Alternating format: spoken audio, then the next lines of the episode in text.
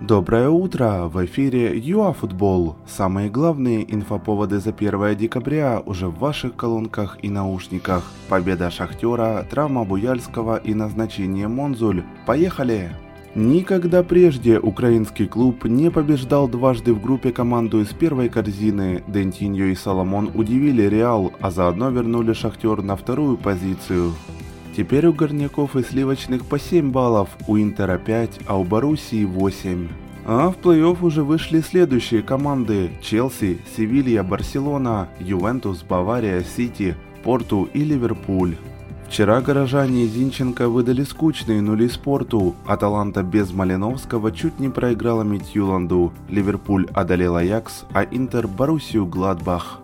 Тем временем Горняк Спорт распустил команду. Никого не интересует, что они шли четвертыми в первой лиге и даже имели перспективы на повышение в классе.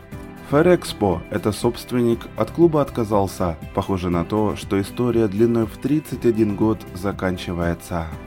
Виталий Буяльский пропустит не только матч против Ювентуса, но и все остальные поединки года из-за сломанного ребра.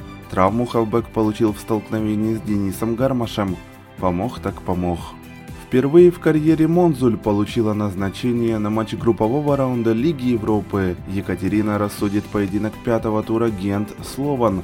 Пластун, Безус и Еремчук уже ждут.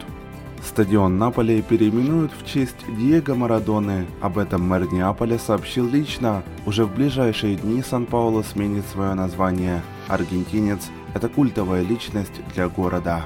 На этом мы заканчиваем наш короткий обзор за 1 декабря. До новых эфиров ЮАФутбол! Футбол!